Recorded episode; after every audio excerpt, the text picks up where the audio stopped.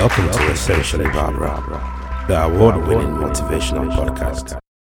In every family, there is at least one member who is considered as uniquely different.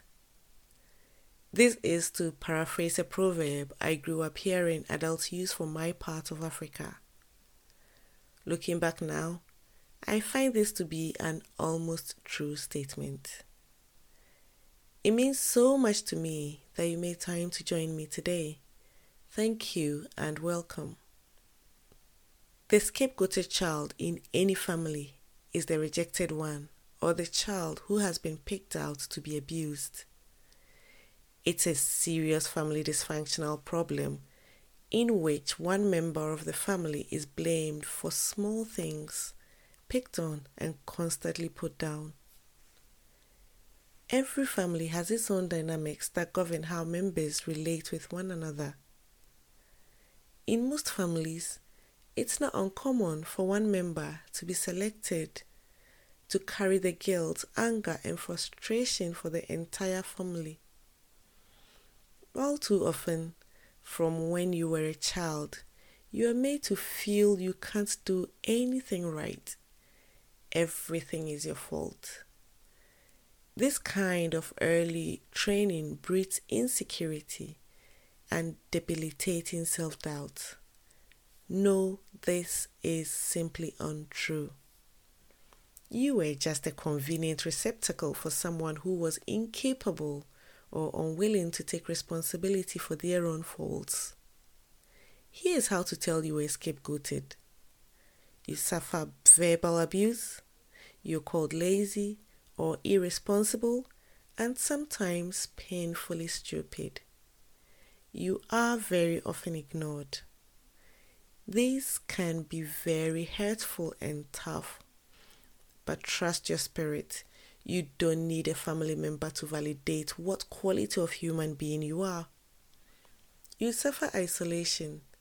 The perpetrators will go to any extent to frustrate any relationship with people who support or encourage you, the people who love you. If they can't keep you physically separated from the few who care, family members will create drama, even manufacture believable lies to crush your support network. The scapegoater will go out of their way to destroy your credibility by telling anyone who will listen how bad you are.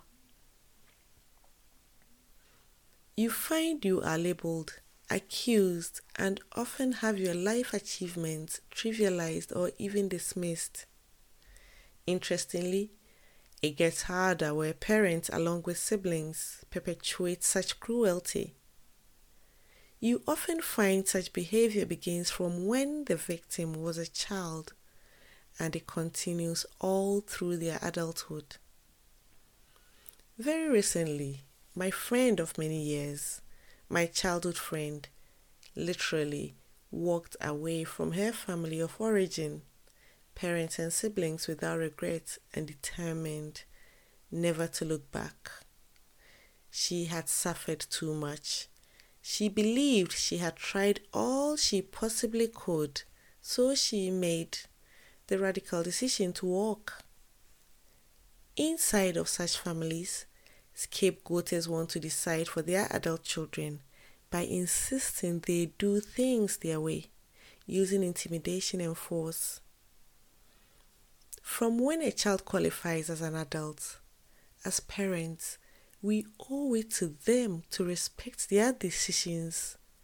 By all means, suggest when consulted. Don't impose. Adult children reserve the right to decide on matters including career, partners, and where to live. Dear parents, be kind, be considerate, and be respectful of what life decisions your adult children make. Victims of such abuse tend to suffer emotionally and mentally. They don't need this. Simply love them when I have been asked by close personal friends who might have been scapegoated somehow on what to do, I often suggest reducing contact with the family.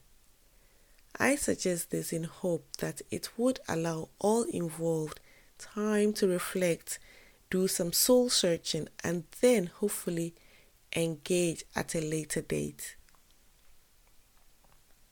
Unfortunately, I have heard some say the best they had to do to preserve their psychology and emotions was to completely cut all ties and contact. I do not advocate this. Your well being is, however, very important. If you are a victim, please get help.